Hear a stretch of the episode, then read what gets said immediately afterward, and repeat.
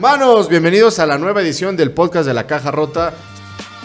Las tendencias de negocios, las startups del momento y toda la data insight de los mercados actuales en El podcast de la caja rota. Estamos el día de hoy con un invitadazo, pero antes voy a saludarte, mi querido Sí, se Porci. llama Porci. Ah, no, no era yo. ¿Cómo estás? ¿Cómo mano? estás, mano? Qué Bien, gusto aquí volverte a ver.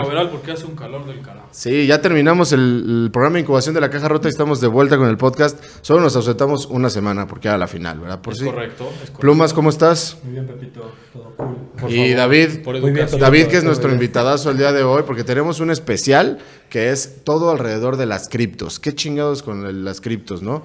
Que el Bitcoin, el Dogecoin o Dogecoin, como luego lo llaman, este, el Ether y todo este pedo que está pasando. Tenemos a alguien que está jugando ese juego desde el 2000, desde el 2013, ¿no? Así que Entonces, alguien de, de muy buena fuente, alguien que en carne propia desde hace ocho años está comprando y vendiendo estas No, no solamente comprando y vendiendo, sino que está metido en el tema de la al blockchain, ¿no? rollo, ¿no? Justamente ahorita hablábamos que pues más allá de, o sea, de las criptos, alre- a- atrás pues está todo este tema de la blockchain que tiene un montón de aplicaciones y ya vamos a platicar con David. David, primero regálanos tus 60 segundos de quién es David, de qué hace o cómo se forjó. ¿A qué pedo. equipo le va? Todo eso. ¿Qué cerveza le gusta? Este, hola, gracias por la invitación. Este, yo soy de background, bueno, soy ingeniero electrónico.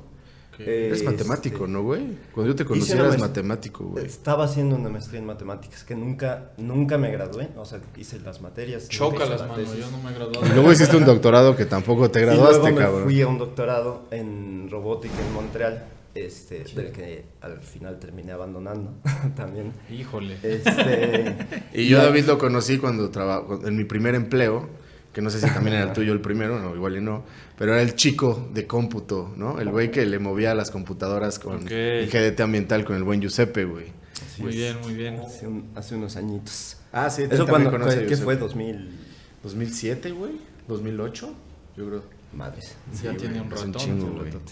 Ok, entonces eres Este. eh, ingeniero y matemático. Ingeniero, computólogo, matemático, algo Ok. así. Este, mm, y entonces, y justo en Montreal, cuando estaba haciendo el doctorado, en 2013, eh, un compañero del doctorado eh, de pronto sacó alguna vez el tema de Bitcoin.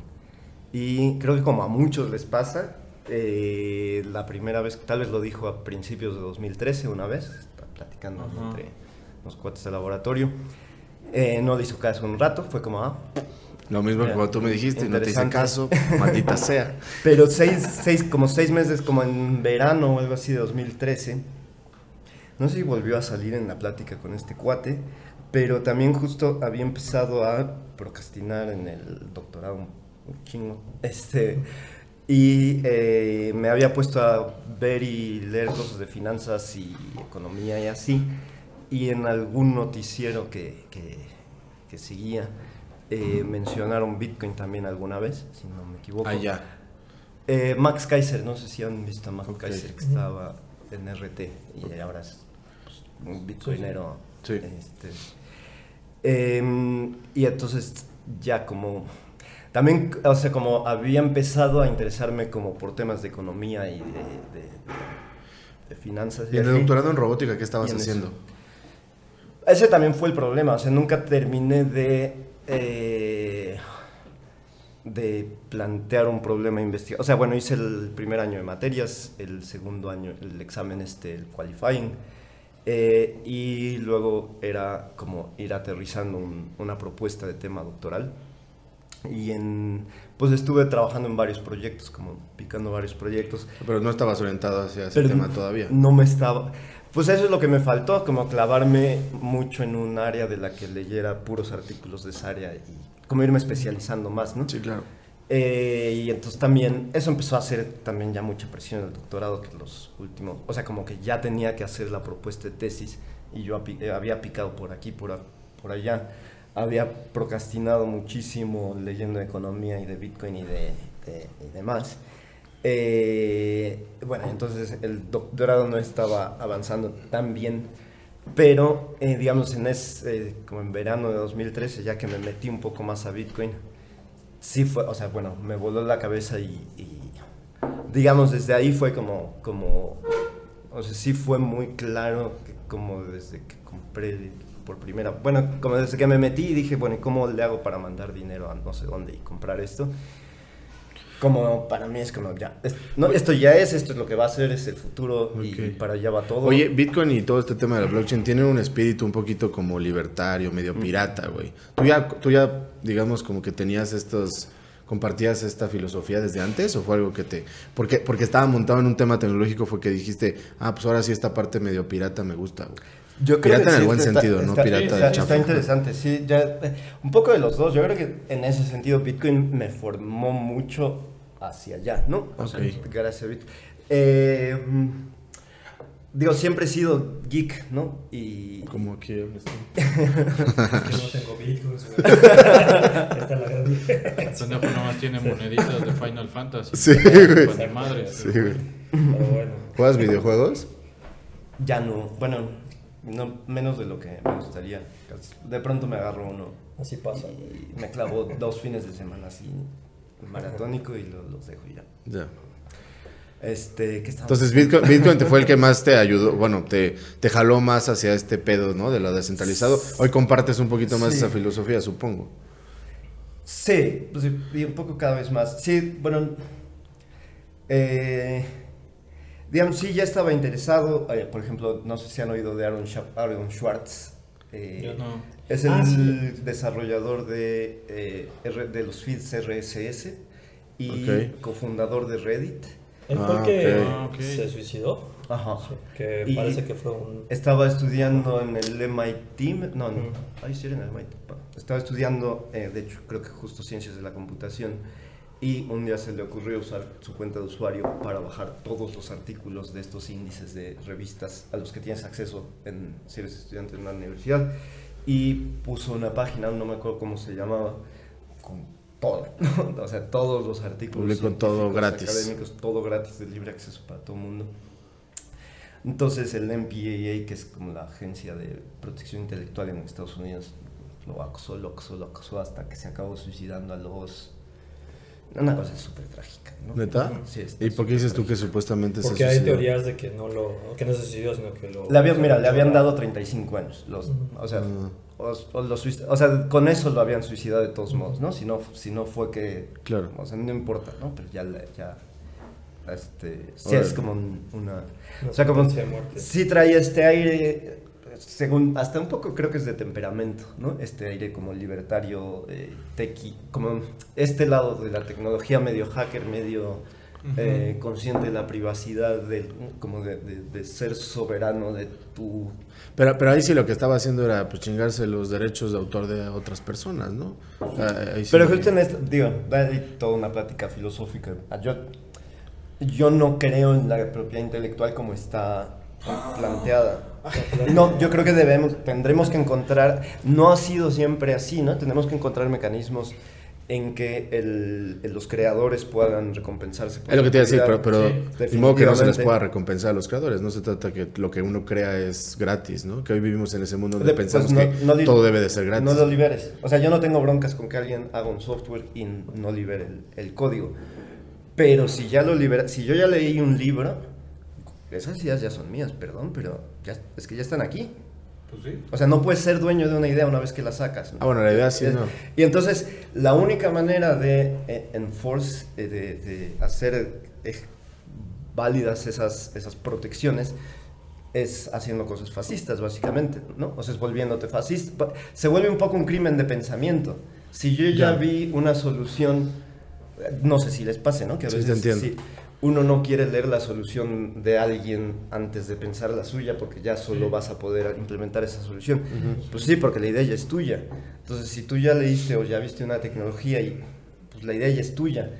Em, eh, con- o sea, es- definitivamente es un problema en donde, o sea, si no hay manera de que los creadores se recompensen, es un mal incentivo para que haya más creaciones. Sí, sí, sí, sí Pero la manera actual fascista de defender y proteger la propiedad intelectual, bueno, más bien la manera actual me parece que implica fuerzas como casi crear el concepto de crimen de pensamiento, ¿no? Porque, porque es, ah, es que es una idea que no es tuya, pero está en mi cabeza. Sí, sí, sí. Y es que yo creo que eso se ha como prostituido un poco o, centra- o centralizado justo lo que busca para irnos moviendo hacia el tema de la descentralización. O sea, por ejemplo, un artista, ¿no? Alguien que crea una canción, los Beatles o Michael Jackson, o que sea, ni siquiera es el creador el que se beneficia ya, es una disquera o es Ujú. quien es el dueño de los derechos, ¿no? Entonces, Claro. como que todas estas sí. ideas justo buscan, este, pues si se va a recompensar a alguien que sea el creador y no una corporación que, que ya es dueña de esto, ¿no? Puede ser. ¿Tú O qué sea, opinas, por por, ejemplo, si? eh, Por, por si es abogado y aparte es experto en propiedad intelectual porque eso hizo la maestría, güey. O sea que sí, Entonces, sí, eh, sí, exacto, sí, estuvo sí. buenísimo, güey. No, entiendo, entiendo ese, entiendo ese punto de, del, del, este, o sea, si yo compro todos, o sea, yo compro todos esos libros y los leí y escribo algo al respecto, pues, digo, mi, mi tema es la, la, o sea, haber llegado a obtener esas obras de alguien más de manera ilegal, ¿no? O sea, eh, a través de, una, de un portal de internet que pues, se las chingó o a través de, o sea, yo sí creo, pues no sé si llamarle fascista o no, pero yo sí creo que el creador de una obra debe ser recompensado Eso, siempre. O ahí sea, estamos. O estamos sea, de acuerdo, ¿no? Esa es la base en la que Entonces, estamos de acuerdo. si yo escribí un paper y lo puse en la, o sea, y lo tiene la base de datos del MIT y lo tiene la base de datos de quien en sea. academia, el sistema de publicaciones académicas Sí, yo sé que es, una chinga. un- es un una- es una mafia, güey. Sí, es una mamada. además, O sea, pero es- a ver, es las, como las el- revistas, las revistas no- Arbitradas. No, pagan a los autores, No. obviamente. No pagan ni siquiera a los, a los revisores, a los reviewers. Ok. Pero Eh, muchas y ellos veces son los el- que capitalizan muchas todo ese veces el ingreso. creador, Las- el las- autor es el el- que quiere estar ahí por un tema de, de, De exposure. este, de exposure y de Pero, pero entonces al, al autor en el Le mundo conviene el exposure, de hecho. Es al que más le da igual. O Pues sea, eso sí, güey. jamás se ha Sí, beneficiado. claro. O Jamás sea, que, se el que te estarías chingando económicamente ahí sería la a la revista, revista. ¿no? Realmente Ujú. no el autor. Pues sí, pero Enti- la- entiendo la, entiendo hay doble parte. ahora hay revistas de Open Access, por ejemplo. Digo, Sí, sí. Para allá va la tendencia en... en- Ahora, por ejemplo, con el tema de la Academia. música, pues igual siempre siempre pongo ejemplo el, el, el tema de Napster, ¿no? O sea, igual a alguien se le hizo buena idea como yo tengo toda esta música que no sé cómo adquirí y se las regalo. Obviamente los creadores pues, dijeron, güey, o sea, Mira, regalas Estoy de- cosas, estoy no? de acuerdo. O sea, siento que ese es el, pues, el quid de, la, de proteger la propiedad De intelectual. acuerdo, o sea, o sea- de hecho, se creó desde el siglo XIX para que los autores de los libros no, no, no, no se los chingaran los editores. También, Que eso y obviamente también, es muy, y es también muy hay todo un tema geopolítico Sí, y supuesto, por geoeconómico supuesto, de sí. el imperio es quien, bueno, el- Sí, el-. La, la potencia dominante es quien eh, quiere exportar su tecnología, sus herramientas, sus ideas y eh, guardar absolutamente toda la posible ganancia de este lado, ¿no? Que te voy a vender tractores, pero si los copias te voy a...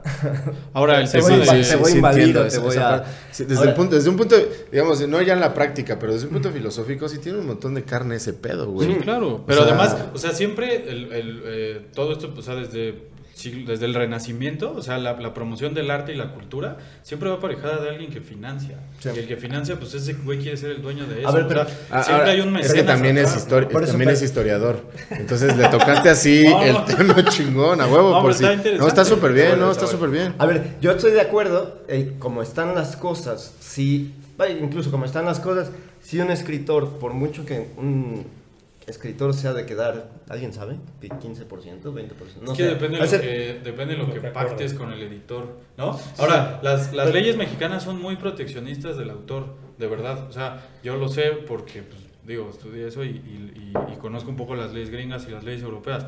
Las leyes mexicanas son muy proteccionistas del autor. Las leyes gringas simplemente se llaman copyright, es, es el derecho de explotación, es lo único que les interesa. O sea, yo la única parte que no creo que estaría chido es imagínate que yo vendo un libro. O sea, yo escribo un libro y no me monto con ninguna editorial. Lo subo a internet y digo, cómprenme el libro aquí. Que alguien lo compre y luego lo esté revendiendo y... Exacto. O sea, O sea, si, si con base en mis ideas crea nuevas, o sea, hace sus propias ideas y lo etique- y le pone su nombre, pues está bien, güey. Hiciste hasta un esfuerzo, ¿no? Pero nada más como agarrar, o sea, ya haberlo comprado y luego piratearlo, lo que se conoce como la piratería, esa es la parte que yo digo que no A es más a mí me parecería de absoluto mal gusto. O sea, y, y yo creo en, en la atribución. ¿no? Ajá. Ah, por ejemplo, en open source se han explorado en, en movimiento, digamos, de, de software libre. Eh, se han explorado un montón de Sí, licencias sí, sí. diferentes. Que también Hay- el software libre se confunde muchísimo con que es gratis. Y el que es libre no, quiere decir que sea gratis. O sea, que es libre hay una licencia de uso, ¿no? Una licencia abierta en la que tú le puedes mover, pero a veces a lo mejor eso cuesta, ¿no? Y hay mucha banda que dice, no, es que el software libre. Libre no es igual a gratis, yo es- creo. O sea, y eso, pues digo, y hay mucha gente que cree lo mismo que yo, ¿no? O sea, li- Sí. libre no, no, quiere, no implica que sea gratuito. Pero hay discusiones filosóficas. Sí, por supuesto. Bueno, y ha sido un movimiento que, mm, de hecho, tomó el mundo por asalto, en realidad. Eh, o sea, Microsoft dominó con Windows durante Sí. no sé cuántos años, pero hoy el sistema operativo más usado es, es Linux. Sí. Por mucho en todos todos los celulares. Sí, y el, Android, y el- ¿no? y el creador dijo, pues ahí está el software abierto, úsenlo, muévanle, pónganle, quítenle, ¿no? Pero lo- el, el creador dijo, el creador como que, o sea, Cuando dices el creador, siento que hablas de Dios. el creador, no, es que se me olvidó el nombre. O sea, los Linus creadores- Linus Torvalds. Ajá. Bueno, está por un lado Linus Torvalds Linus y Torvalds, por otro lado está Richard. ay, no lo voy a tomar, Creo que es Richard Stallman eh, Ajá, de la sí. Free Software Foundation. Sí, sí, sí. ellos A mí dos. me gustan más las ideas de Richard Stallman que de Que de Linus Torvalds. Pero Richard Stallman, ese sí es free software y lo ponen como free as in, como de freedom, de libertad, no free as in gratis. Gratis. Eh, pero él es más, él es súper radical de el software debe ser absolutamente libre, ¿no? O sea, Ujú. no strings attached para que cualquiera de ahí haga lo que sea con él. Ah. Y casi también otra vez en el mismo tema, un poco como en un tema de soberanía individual también. Richard Stallman tiene pláticas muy interesantes eh, o entrevistas muy interesantes, Richard Sí. Stallman con estas ideas de si, o sea, él, él, vaya, según yo, tiene más, es más fil- filosófico Richard Stallman que Linus Sí, sí, Torvalds. sí, sí, sí. Eh, su idea para construir Linux, él hizo, él tenía GNU, eh, GNU, Ajá. un proyecto en donde estaba ensamblando una distribución eh, tipo Unix para, eh, para que, que existiera un sistema operativo que cualquiera pudiera usar. Y, Sí, que no fuera el de Microsoft, ¿no? Ajá, y, pero él vio un futuro y es muy interesante que predice como, como para dónde podría ir esto, ¿no? Como, a- eh, creo, no sé si él de- fue, creo que él hablaba de Wild, Gar- Wild Gardens, como la tienda de aplicaciones de iOS, un celular Ok, iOS, ok. que es un sistema operativo que solo te deja hacer lo que Apple quiere que hagas con él. Sí, sí. Y él dijo, si no empezamos a construir esto como infraestructura pública, como un commons, ¿no? Sí, sí, sí, sí. Entonces va a haber un punto en donde alguien va a tener el ¿no? cuello de botella de quién puede hacer cómputo y quién no. Claro. Y entonces ¿Tú usas Android yo uso Android. o sí. tienes un iPhone? No, Tienes tiene- un iPhone, güey. Tiene rato que no. Rato que no usé iPhone hasta no me acuerdo qué número. Ya. Digo, como, como decía esto así como para movernos un poco al Sí, tema del que blockchain, este, ya o sea, decir, la- la- el, el tema, creo que el gran pedo con la propiedad intelectual, la propiedad industrial, Sí, es que pues sí. obviamente hay un chingo de intermediarios, ¿no? Entre, el- Ujú. entre, el, Ah. entre el inventor o el Y- creador y- o el, y o el entonces, autor de o todos que modos, sea. moralmente el sistema está, está, Exacto. está roto. Entonces, entre no ese es el güey- autor Sí. y el creador. Entre ese se güey y el usuario final, que es el que paga, hay un chingo de intermediarios Sí. que obviamente le metieron lana y, y se merecen una parte del pastel. O sea, yo no digo que no. Yo, yo pienso que el que invirtió en algo se merece ganar algo, Sí. ¿no? Y muchas veces eso fue con el consentimiento del autor, pero hay muchos vicios en medio. Entonces, justo el tema del blockchain, o una de las grandes ventajas de un sistema descentralizado, como están diciendo, es que Como ya no hay intermediarios. O sea, como... También en otro podcast tuvimos la, la discusión de que Alejandro decía, pues es que el internet es este no El, es in- el centralizado. internet es descentralizado. su, su protocolo y todo eso. O sea, No, yo pregunto según, el, según, el, según la, la- el Memorandum of Understanding que hicieron los creadores de Internet, No, yo pregunto un buen pedo, John sí. Postel, Vince Cerf y estos güeyes, dijeron, esto tiene, esta madre, al, al menos en el aspecto filosófico, tiene que ser descentralizado, Claro. refiriéndose a que las comunicaciones antes de que existiera Internet pues, eran una central telefónica, ¿no? Sí, sí. Se alzaba el teléfono y comuníqueme con Pedro, central telefónica y... Pero sigue habiendo servidores a los que todo el mundo va al servidor y luego del servidor. supuesto. aristas. Por y- supuesto, en la práctica hay, pero en- pues... y, y áreas en donde puede estar más o menos descentralizada toda la arquitectura, ¿no? Hay puntos, por ejemplo, el, para el hosting Eh, de una página está, eh, vaya, hay jurisdicciones en donde puedes todavía poner una página como de Pirate Bay y Sí. Quiere decir que esa descentralización está funcionando en la medida No, que pues hay lugares donde puedes- la blockchain vive en internet a final de cuentas, ¿no? Y se supone que es un esquema y descentralizado. ¿no? Y- digamos. Pero, pero sí hay puntos del Internet. Digamos, el, la web. La web es, es HTTP y, Y lo demás, los ¿no? Google, los Sí. Facebooks y, y- y esta manera de usar el Internet, ¿no? Ese gran protocolo. Eso se centralizó muchísimo. La en capa estos- superior, en ¿no? estos puntos Pero de... por, la, por la actividad, o sea, la misma actividad y, o sea, el- a pesar de que el- teóricamente o filosóficamente pues, está fundamentado sobre bases descentralizadas, pues digo, ahorita no podemos operar sin, o sea, tienes que pasar por Google, por Facebook, Es por un, todos es un buen un punto para servidor. entrar. A ver, es un buen punto de entrada aquí para, para, para introducir la blockchain. Eh, Ya vamos a hablar de la blockchain. Al principio del Internet, el sueño hubiera sido un poco que si hubieran salido redes sociales, que si alguien hubiera predicho que iban Sí. a salir redes sociales, eh, un cypherpunk de los primeros años de Internet hubiera pensado y querido que tú ibas a hostear tu perfil en tu computadora y tú en la Sí, tuya, tú en la tuya y yo en la mía.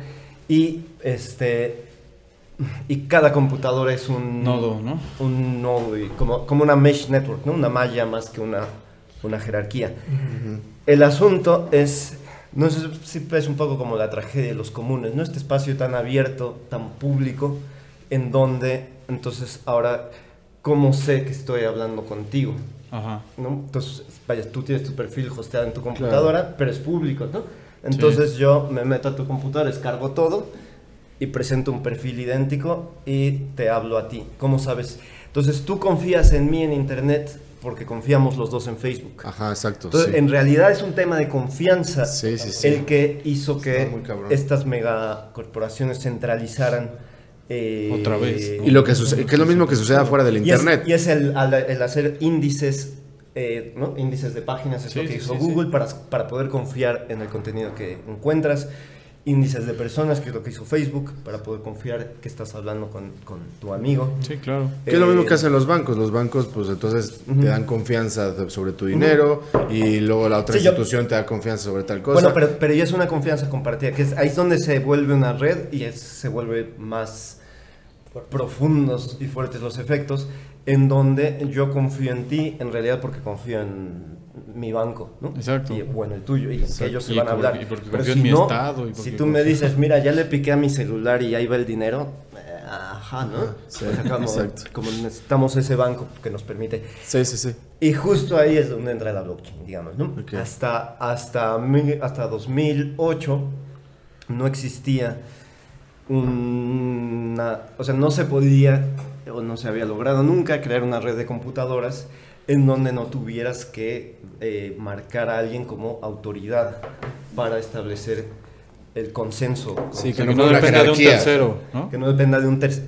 No, no, de, de un tercero, sí, que no depende de un... De un, De un único, ¿no? De una autoridad. De un único de, de tercero. delegar, de delegar autoridad en una entidad central. Es que la blockchain sí depende de los terceros, justamente los terceros, pero los terceros son pares. O sea, son, Sí, claro. son y, son, mismo y nivel. son miles. Y son miles. sí, son muchos, y no es son uno. independientes. ¿no? Pero a ver, échate, échate, entonces ya, ya que entramos a la blockchain, pues explícanos o explícale a la gente que nos ve, que en tus palabras, ¿qué es la blockchain?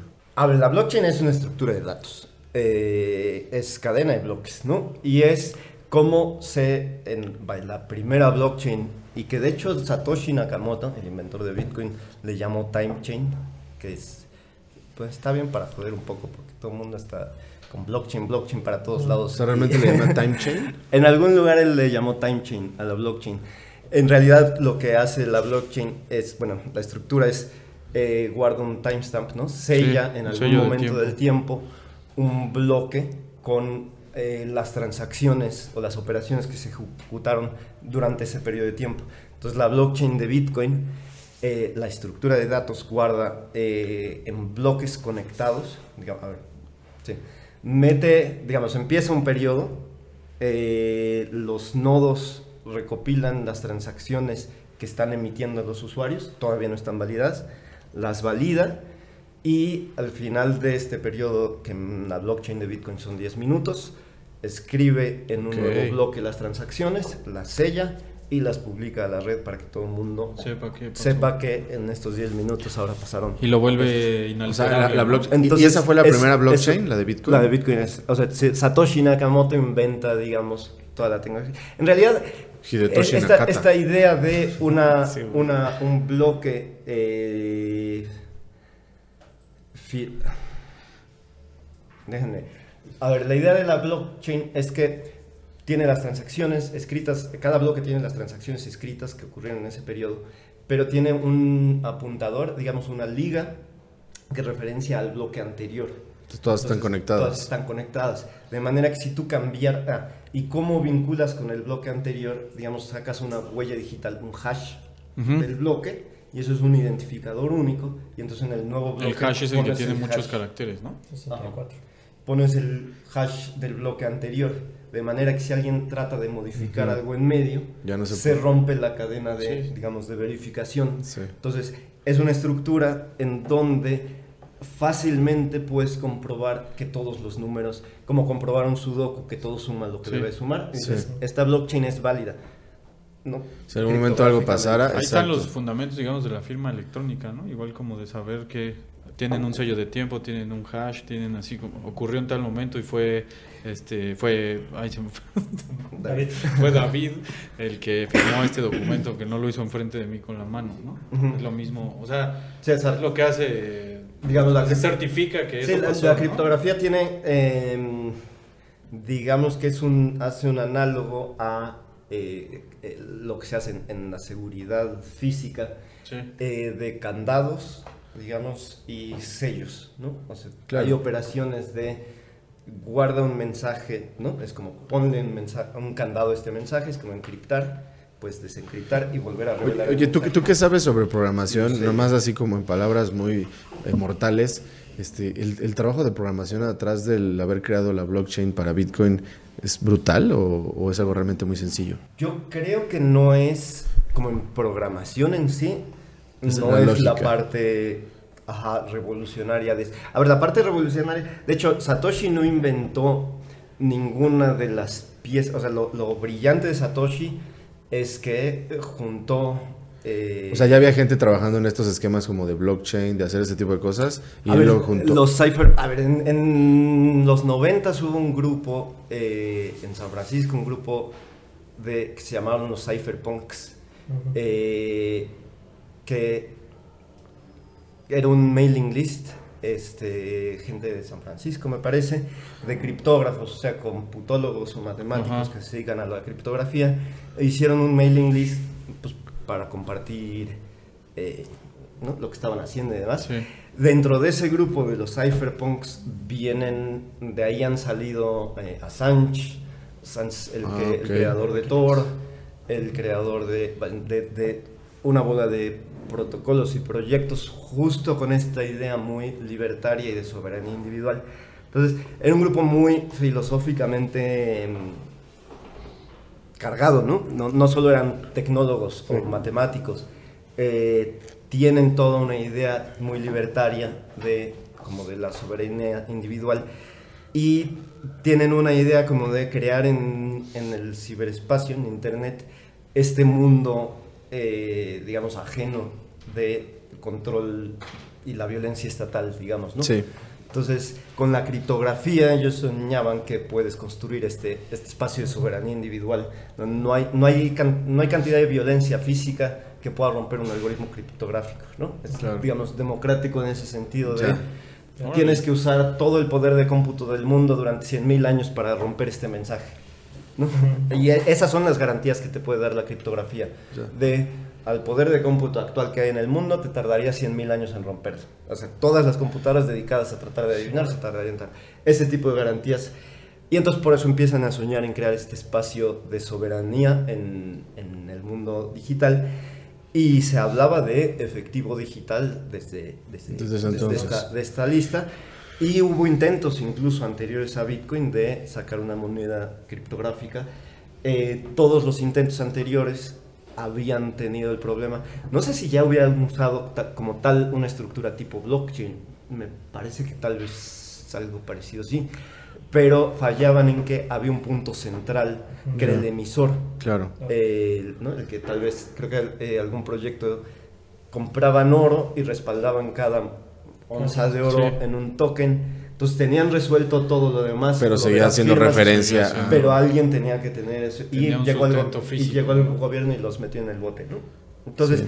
hubo varios desarrollos importantes. Uno de ellos fue Proof of Work, que es ahora el algoritmo de minado, pero Proof of Work, no sé si es de Adam Back, la podría estar cagando. Eh, eh, era un algoritmo que se pensó, por ejemplo, para combatir el spam.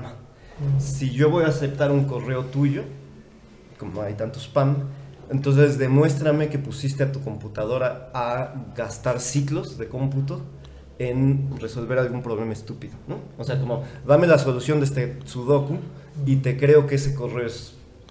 es- Ok, Es como lo no del es captcha. tuyo, Es como el captcha. Porque, porque es, es, es un correo que te importa, ¿no? Que sí es relevante que...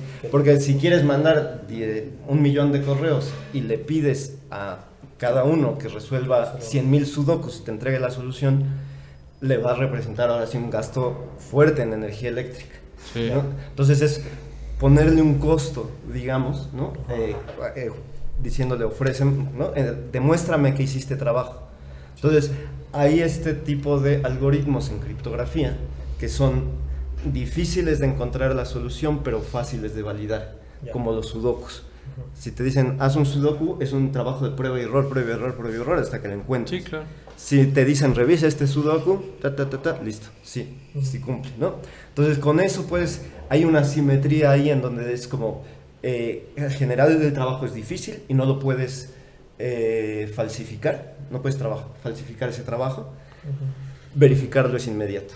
Sí. Entonces, eso, el algoritmo Eso es el proof of work. originalmente estaba hecho, bueno, estaba pensado como para, el- para Para el combatir spam. el spam, que le representa un poco de costo al emisor de un correo, para que si quieres spamear un millón de cuentas, sea incosteable, ¿no? Ya. Ok, tú- oye, tú llamarías a la... Satoshi, Satoshi lo que hizo es integrar este Todos esos algoritmo, elementos. esta estructura de datos, eh, ideas de, como de, de teoría de juegos, de cómo hacer un juego en donde hay incentivos para que los mineros participen de esta manera y demás.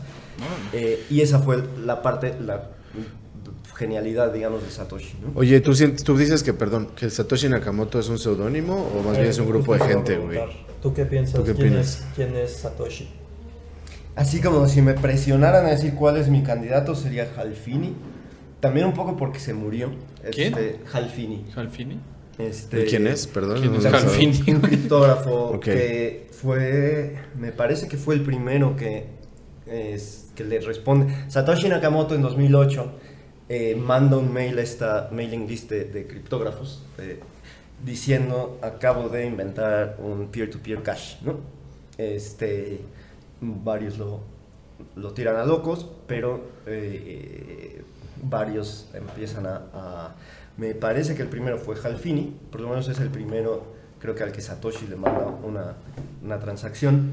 Eh, Bueno. También criptógrafo súper súper genial y demás. Tenía mm, ALS, ¿cómo es? Una ALS, enfermedad. ¿verdad? Al- Alzheimer, no. no. Una enfermedad de la que murió en. Me parece que, que no murió. mu- O sea, como que también que murió tal vez poco después de que Satoshi escribió algo por última vez en, en este foro. Eh, en realidad Ah, ok. nadie sabe, ¿no? No, no sabe. no sé si has visto que hay un video muy viral de un viejillo ahí que dice, el día en que sepan quién está atrás del Bitcoin, ese día la moneda se va a ir a cero, no sé qué, no Ah, sé Craig cuánto. Wright. Hay un güey ahí que lleva un rato diciendo que es Satoshi Nakamoto y ¿Quién es? demandando gente. ¿Quién- quién- o sea, ¿a quién, quién ¿A quién le como- atribuyen que haya hecho eso? o sea, ¿A quién se refiere? ¿Tú, tú sabes a quién se refiere ese güey cuando dice, cuando sepan quién está atrás de Bitcoin. Ah, a él mismo. Él, él dice que es Satoshi Nakamoto. ¿Ah, sí? Ah, sí. Un fraude así asqueroso y, Pues, y sí. ya- bueno y pero ha- ¿Cómo, se llama ese pendejo? Craig Craig Wright. A ver, voy a ver. ¿Craig? W R I G H T. Ajá. Este mm, Y, pero también este, estaba leyendo que, o sea... No, no, no, no es él, güey. No, o sea, yo hablo de otro güey. O sea, Calvin Nair, Calvin. Pues es un viejillo ahí como con medio barbita de candado, ya o sea, canoso y todo, casi sin pelo, que dice, el día que se enteren quién va a estar, quién está detrás de Bitcoin, ese día se les van a caer los calzones, así como si Casi que se dijera que el anticristo está atrás de Bitcoin, güey. Que no la. CIA la- Ajá, eh, la sí, güey, la CIA, o pinche Donald Trump, no sé, güey. Nicolás Maduro, no sé, güey. o sea. o el pinche Kim Jong-un, güey. Dicen que Satoshi, o bueno, lo que leí, que o sea, como que, o o esa entidad, esa persona, no sé, que tenía como más de un millón de bitcoins de las, de las 18 millones casi, ¿no? Que, que hay ahora. ¿Y O qué sea, pasó con esas? Pues lo que es, No es- se han es mi movido. pregunta. ¿eh? No se han movido. Que no, no ha hecho ni una transacción, pero aparte, pues necesita sus claves para. O sea, y tiene él esa hacerlo, ¿no? wallet o esa, pues, bueno, él es lo que esta, no esta cosa está. tiene ese wallet. Porque también ha habido muchos casos de gente así que ha salido, la han entrevistado que pues yo tenía, tengo una hard wallet mis criptos, pero ya no tengo la, la llave, entonces No, bueno, de- no puedo de- abrirla, güey. Ahí está. que- ¿Y es imposible ya? que tenía un, creo que, que había minado al principio Bitcoin y tenía 100 mil Bitcoins en un disco duro, un día en 2000, esa historia no sé si fue de 2013 o de 2017, alguno de estos ciclos, y que un día que empezó a ver Bitcoin en las noticias dijo, ah, sí, yo un día miné Bitcoin, voy a ir a la casa de mis papás donde dejé la computadora y su mamá ya la había tirado. No ¿Hay algún, mames. algún basurero público en algún lado del mundo con 100 mil Bitcoins en, En un disco duro. Es que es- es- eso es una locura, güey. Pinches historias todas locas. Oye, este, una, una cosa, Ernesto, yo he escuchado que se refiere a Ethereum como la blockchain 2.0. ¿Esto es correcto? No, esto es un pendejo. Según ¿no? yo Sí. también, sí, según yo también.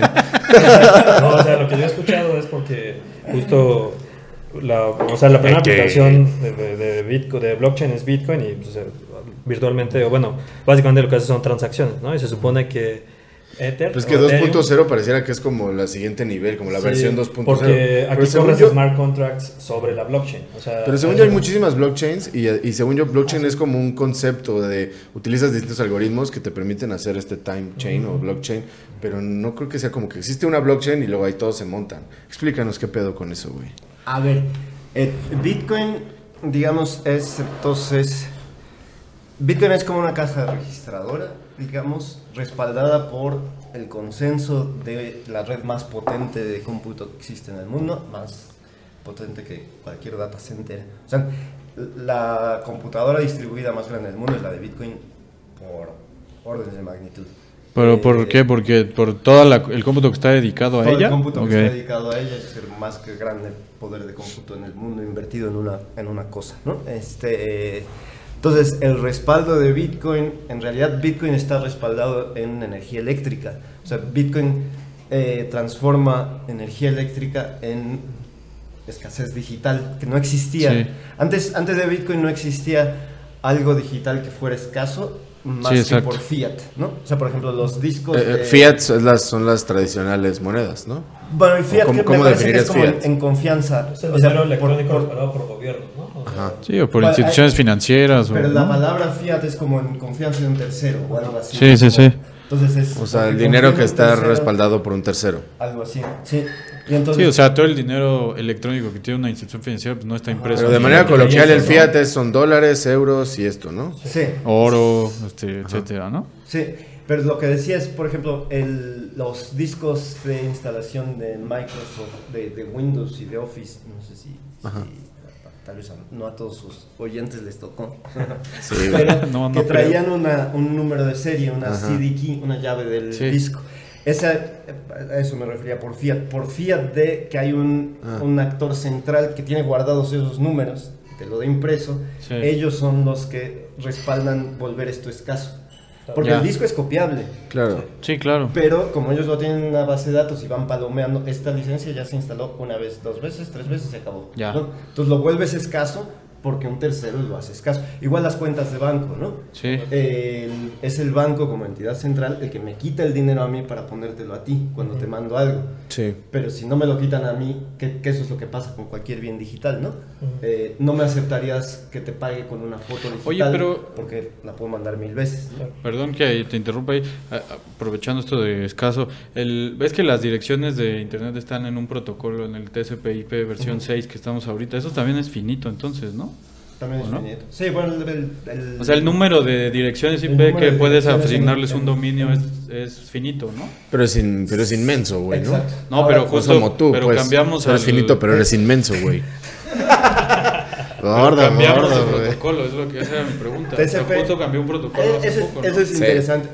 Eh, bueno, realmente TCP versión 6 lleva más de una década, creo. Sí, sí, no- sí, por eso. pero no ha podido jalar en realidad, porque los efectos de red que tiene la versión 4 son demasiado grandes. Ok. Eh, Ah. Ahora, lo, lo que pasa muchas veces, o sea, TCP/IP versión 4 sí creo que ya está rebasado por el número de Ajá. dispositivos conectados. Pero ustedes aquí tienen un ruteador, ese tiene una dirección IP pública, ¿no? que va hacia afuera, y todas las computadoras que se conecten o celulares o así con él tienen una dirección IP dentro de la red local. Sí. Entonces, toda la red de afuera nos ve a todos los que estamos conectados del- como si fuéramos una sola IP. Ah. Entonces, en realidad Sí, sí, hay sí. un efecto de... Sí, que, que puede haber muchas más computadoras usando TCP/IP4 que las que la numeración da. Ok, ok, Eh, ya. Sí he visto más cosas en TCP/IP6, pero son esos fenómenos como de efecto de red que parecería incluso que de pronto trabajan en contra del propio... O sea, no se ha podido terminar de actualizar el Internet a versión seis. TCP/IP6 Órale. porque cuántos sistemas embebidos, maquinaria Sí, y demás sí. tienen ya en hardware una... pues, ¿cómo, cómo le vas a hacer para que todas las... Correcto. No puedes hacer algo que no sea backwards compatible ya con, Claro. con internet porque dejas afuera miles de o millones de dispositivos. ¿no? Ok. Oye, David, regresemos a, la- a que expliques lo de la blockchain, güey. Sí, Que Ernesto dice que es la blockchain 2.0 y sí, a ver. tú dices esas mamadas, Lo, güey. lo que, lo que logra Bitcoin, lo que logra Ethereum es la blockchain 2.0. Lo lee, logra lo, lo leyó en alguna parte. es que, digamos, por primera vez generar una red de computadoras en donde, eh, sin tener que elegir a una autoridad, eh, se alcanza consenso sobre el estado del sistema. ¿no? ¿Cuál es el estado en el caso de Bitcoin? Pues un registro de transacciones que dice quién tiene qué. ¿no? Sí. Eh, Y lo que utilizan es un tercero que es un par, ¿no? Una transacción entre ellos dos la valida él. ¿O No, bueno, está toda la red. Toda la red. Toda o la sea, red. como entre todos, Sí. el consenso emerge Pero no hay- como, consecue- como, como consecuencia de una bola de computadoras siguiendo una serie de reglas y, y compartiéndose una serie Pues de yo quiero Sí. hacer una transacción de este al Tobalá, del espadín al Tobalá. Es que ¿Qué- no, la- digamos, las- el set de direcciones está como en abstracto. No, Ah, ok. no es, eh, o sea, el set de direcciones que puedes tener en Bitcoin no tiene que ver con cuántos mineros hay en Bitcoin. Tú puedes tener una dirección Bitcoin sin tener un minero, sin tener un nodo, ¿no? Eh, Claro. Pero entonces, el algoritmo de Satoshi, el consenso de Nakamoto, le llaman también, justo permite esto, ¿no? Que una red de computadores se pongan, nada más se pongan de acuerdo, cada 10, y, y además no es en tiempo real. Cada 10 minutos hacen como un checkpoint y dicen, ¿no? Todo- Sale, ¿ya todos y bien? Aquí está, esto es lo que ha pasado hasta ahora. Y queda asentado, queda como grabado en piedra y respaldado por una cantidad de trabajo que solo la computadora más grande del mundo podría predecir. Para cambiar la historia tendrías que tener más cómputo que la computadora más grande del mundo, ¿no? que, ya- que es cada vez más inviable, Claro. digamos, por el tamaño de Bitcoin. Eh, entonces Bitcoin logra esto eh, y decide, bueno, y la idea es que, que- qué es lo que está manteniendo el consenso sobre qué, sobre el estado de, la- de- de las transacciones, ¿no? Em, pero solo te permite hacer transacciones, digamos, sencillas. Es, es como, es predominantemente transaccional el Bitcoin, ¿no? Como manda sí, sí, sí. de aquí a acá. Tiene cosas un poco más sofisticadas que se pueden hacer como una eh, transacción de múltiples firmas, de 3 de 5, ¿no? que se, necesiten tres firmas de 5 posibles para que se pueda eh, Completar la transacción. Se pueden hacer algunos contratos inteligentes muy sencillos. Ahí no hay gas fee o que- eso. ¿O existe Sí, el sí, paralelo? Sí, existe el paralelo, sí. ¿Cómo es? Ahorita, ahorita. Ok. El, sí, tal cual un fee. Em, pero no. Ah, bueno, y se pueden hacer ciertos contratos inteligentes sencillos, como de poner time locks eh, que permitan, eh, por ejemplo, se manda una transacción, pero hay un time lock de tantos bloques, o sea, tantos periodos de 10 minutos, antes del cual, si alguien firma aquí, se puede cancelar o co- cosas, cosas así, ¿no? Eh, Ethereum. entonces se planteó, Ethereum, me parece que el white paper de Ethereum lo sacan en 2014 y la plataforma lanza en 2015. Y Ethereum pretende ser una computadora, o sea, como este mismo concepto del, del consenso distribuido entre muchos actores independientes, pero lo que implementa es una computadora completa. Entonces, es una computadora que te garantiza la ejecución El tiempo de bloque de Ethereum es más corto, no me acuerdo si era como 27 segundos o algo así, o sea, es más rápido como se están generando. Y, pero de todos modos, como computadora no es en tiempo real, es lentísima, ¿no? Eh, O sea, hay una. un Es paso lentísima. Yo hice un NFT y 27 se tardó segundos. así como 20 minutos en subir y le tuve que pagar más gas para que lo hiciera más rápido.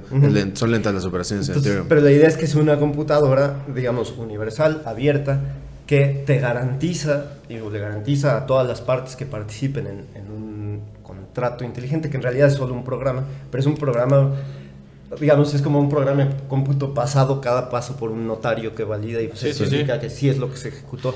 Entonces, por ejemplo, para Ethereum podrías programar, el ejemplo más sencillo y clásico sería como un casino, ¿no? O una, una apuesta, en donde eh, dos personas ponemos dinero, ponemos Ether cada uno de un- en un contrato, el contrato está monitoreando el partido de fútbol, el contrato es custodio de los fondos, es la, digamos la primera vez que un- una, un- una entidad no humana puede Quedarse los fondos. con- controlar fondos y después decidir de acuerdo a una, una- un resultado que aún no se conozca, decidir qué hacer con ellos. ¿A quién se los De da? acuerdo a su programa, lo que tiene.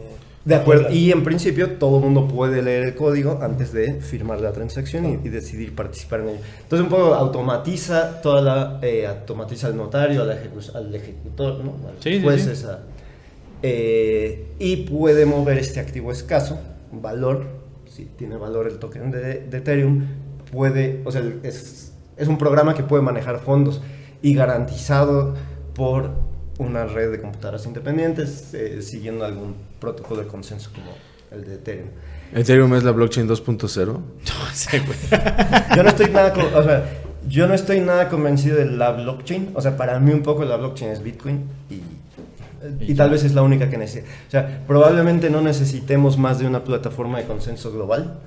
Eh, a ver, la idea de Bitcoin fue dejas una capa de consenso muy sencilla, que es más bien como una caja registradora, una Sí. checadora, y después todo lo demás que quieras hacer, ponlo en otras capas. Entonces esta capa va a ser lenta y cara para, para ejecutar transacciones, pero después puedes hacer una sidechain, digamos como otra blockchain que sea más rápida, pero que de vez en cuando, cada 10 minutos, notarice su estado en Bitcoin. Entonces te, te estás apalancando. ¿Eso hace Litecoin? No, esa es una blockchain independiente. RSK hace eso, Liquid hace eso. Hay block, eh, también, también hay sidechains. Digamos, la primerita Ethereum. que se hizo fue Bitcoin, pero ¿cuál fue la segunda que se hizo? Antes de Ethereum. hubo No sé si habrá sido Litecoin, pero a ver, en 2013 hubo una manía de altcoins. Entonces, también por eso de pronto ya habrá las. O sea, Es como que hay un chingo, güey. Veo el ciclo y digo, ah, mira, ahí ¿Cuántos viene, hay? ahí viene la 4000. burbuja. Pues probablemente más. Pero mira, en 2013 había altcoins, eran proyectos que querían hacer un mejor Bitcoin, ¿no? Más Ok. rápido. Litecoin era, tiene más, más número de tokens, no sé si eran ciento y tantos o algo así, y procesa cada minuto o algo así los bloques. Eh, pero es un clon, es tal cual. El codebase de Bitcoin se, se clonó y se empezó de nuevo, se arrancó de nuevo. Dogecoin es un clon de Bitcoin que ni La siquiera. Dogecoin, Dogecoin. Que ni siquiera ya no, ya no tiene mantenimiento el protocolo, o sea, no, no hay un grupo de desarrolladores. ¿No? No, es, es, es, es, un, es un meme y es- está. A mí, de hecho, Dogecoin me gusta porque es un meme, ¿no? Pero- y su único valor es que es un meme y no lo, nadie quiere engañar a nadie. O sea, es- de hecho, es el, es el shitcoin más honesto de todos. Eh, porque, porque no trata de engañar a nadie, ¿no? Todo el mundo sabe que es el puto perrito para, para. Para hacer memes, ¿no? Pero pues ya van a pagarle a SpaceX una misión a ¿Tú la crees que lo luna dijo con de esa April mamada, Fool's Day ¿no? o lo dijo en serio? Ya lo volvió a No, decir. pero Ya lo volvió a dijo- decir, güey. Sí, pero también lo dice muy claramente. Bueno, el otro día lo dijo, es como, como a él le gusta la ironía y lo más irónico sería que un, un token que está que, que siempre se dijo que lo desarrollaron como una broma de Sí. como para burlarse un poco de Para burlarse de, las, de los criptos. y que ese sea el que no bueno que ese sea el que esté haciendo esto a mí me parece simpático me parece un fenómeno Parte de tu portafolio de criptos está en Dogecoin. no ¿No tienes nada de Dogecoin? no tengo nada de Nada. no Permíteme pasarte unas cuantas, güey. No mames. Te vas a cagar cuando la misión lunar de Elon Musk Maldita se sea. pague con Dogecoin y esa madre valga así 7 dólares, güey. Ahorita vale 50 centavos. Ahorita vale 50 centavos, güey. 474. Nosotros compramos cuando estaba en 30 centavos. No, que sí. Y ahorita estamos en 50 centavos, Es que sí, por ponerme de purista. Pueda que ya lo hace, porque, ¿no? porque si esas aplicaciones, perdón, de Decentralized Finance, de NFTs y de contratos inteligentes, ¿crees que es el futuro? Simplemente la plataforma en la que se está haciendo entonces no es la buena, pero, pero hacia allá va, Por ¿no? eso yo creo que el internet, a ver, el protocolo TCP/IP conecta a las computadoras para, Sí. es la capa de transporte del internet, ¿no? Arriba viene la capa de aplicación. Ahorita nuestra capa de aplicación que usamos todos los días es el HTTP, ¿no? Como web, Hypertext Transfer este, Protocol, ¿no? mail, esa es como la capa de aplicación. Eh, la idea de Bitcoin como, como arquitectura sería que arriba de la capa TCP/IP viene la capa de consenso y esa es la capa Bitcoin. Ah, ok. Y encima de la capa Bitcoin se pondría ahora la nueva capa de aplicación. Ahí y puedes montar en el consenso de Bitcoin una sidechain que se apalanca cada 10 minutos Ah, del consenso de Bitcoin para ahí hacer los contratos inteligentes. Ok. La- eh, Lightning Network, que es un proyecto que a mí me parece espectacular, hace que, eh, digamos, asentamos una sola transacción en la blockchain de Bitcoin, pero una vez abrimos, el, abrimos un canal de pago y de ahí tenemos una, un ancho de banda para transacciones Ah, infinito. ok, o sea, lo que tú dices es que más bien en la blockchain No, de no, Bitcoin debería de... Ah. En, en la blockchain de, de Bitcoin se deberían de hacer estas sidechains que nos permitan ya estas aplicaciones de los NFTs, de los Digamos contratos que ahora es, inteligentes. ahora es un competidor más, Bitcoin per se es un competidor más en este espacio de contratos De con- inteligentes, ok. NFTs, y ya hay proyectos que implementan este tipo de cosas Ok. en Bitcoin. Ahora, sí es cierto que los de Ethereum son los que más, Ethereum tiene más efecto de red, digamos, ya en... en en Por las dApps y eso, ¿no? Como en todo lo que pasó aplicaciones. En 2017, por DeFi que empezó ahí, pero ya hay DeFi en Bitcoin. Ah, ok. Eh, hay contratos inteligentes en Bitcoin. Y, y, bueno, y si lo piensas así, Bitcoin sin duda es el mejor colateral, sin duda, ¿no? Tú, Eh, tú eres un purista de la muy- blockchain y te gusta Bitcoin. muy purista de Bitcoin. Eh, ¿Tienes, ¿Tienes algo en, otra, en alguna otra cripto que no sea Bitcoin? Mira, como, como si alguien me pregunta en general, digo... eh, Esa es la última a- pregunta que te voy a A hacer. menos que estés dispuesto a estar pegado a la computadora, tradeando y tratando de pegarle a cuál es la siguiente shitcoin que se va a disparar 5x, que puede ser cualquiera, valga o no valga, ¿no? Eh, Bitcoin es un activo maduro del que ya se habla en las pláticas de más alto nivel en el mundo, ¿no? Pláticas geopolíticas, ya, es- ya está Bitcoin. Tesla tenía parte, tenía parte de su Eh, portafolio en en Bitcoin. 2020 empezó unos flujos institucionales a entrar a Bitcoin. O sea, como es un activo ya absolutamente maduro, Bitcoin es como comprar oro contra todas las demás. Es como agarrar el celular, meterte a la tienda de aplicaciones y decir, voy a invertir en una. No quiere decir que todas las aplicaciones que hay en, el- en la tienda del celular Son sean- malas, ajá. malas.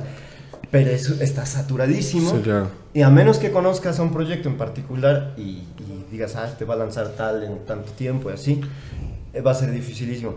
Entonces, no estoy en contra de tradear. Yo a veces lo hago y pongo dinero en un shitcoin esperando que me dé un 2x en una semana y en general pierdo dinero haciendo eso. Oye, como, inversión en fundamentals a largo plazo. Sea, el único proyecto en donde yo estaría eh, cómodo metiendo dinero a 5 años es en Bitcoin.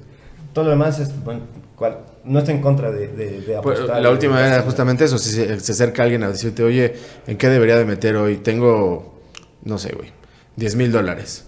Y pues esos los tengo, y es, digamos como que me sobran, es un ahorro, no me afecta a mi economía. es una- ¿A qué los meterías? ¿A qué le recomendarías a esa persona que los metiera en qué? Bitcoin. Bitcoin. Nada o sea, más. como en Bitcoin puedes estar, o sea, es muy volátil.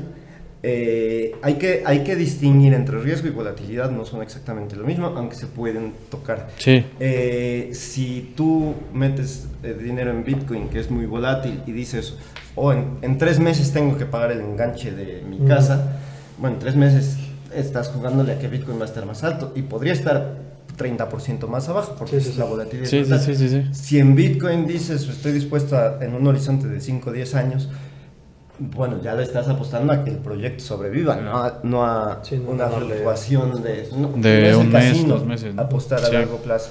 Entonces, una recomendación que le hago siempre a todo el mundo, si quiere, digamos, quitarle los dientes a Bitcoin en términos de la volatilidad, porque te puedes quemar tú solo. O sea, si pones demasiado dinero en Bitcoin, aunque es algo en lo que yo creo y he dedicado mi vida absolutamente los últimos ocho años, eh, si pones demasiado como para tu propia tranquilidad psicológica, de pronto cae 10% y vendes corriendo. Y sí, de todos modos se iba a disparar, pero tú ya vendiste y tú tomaste una pérdida.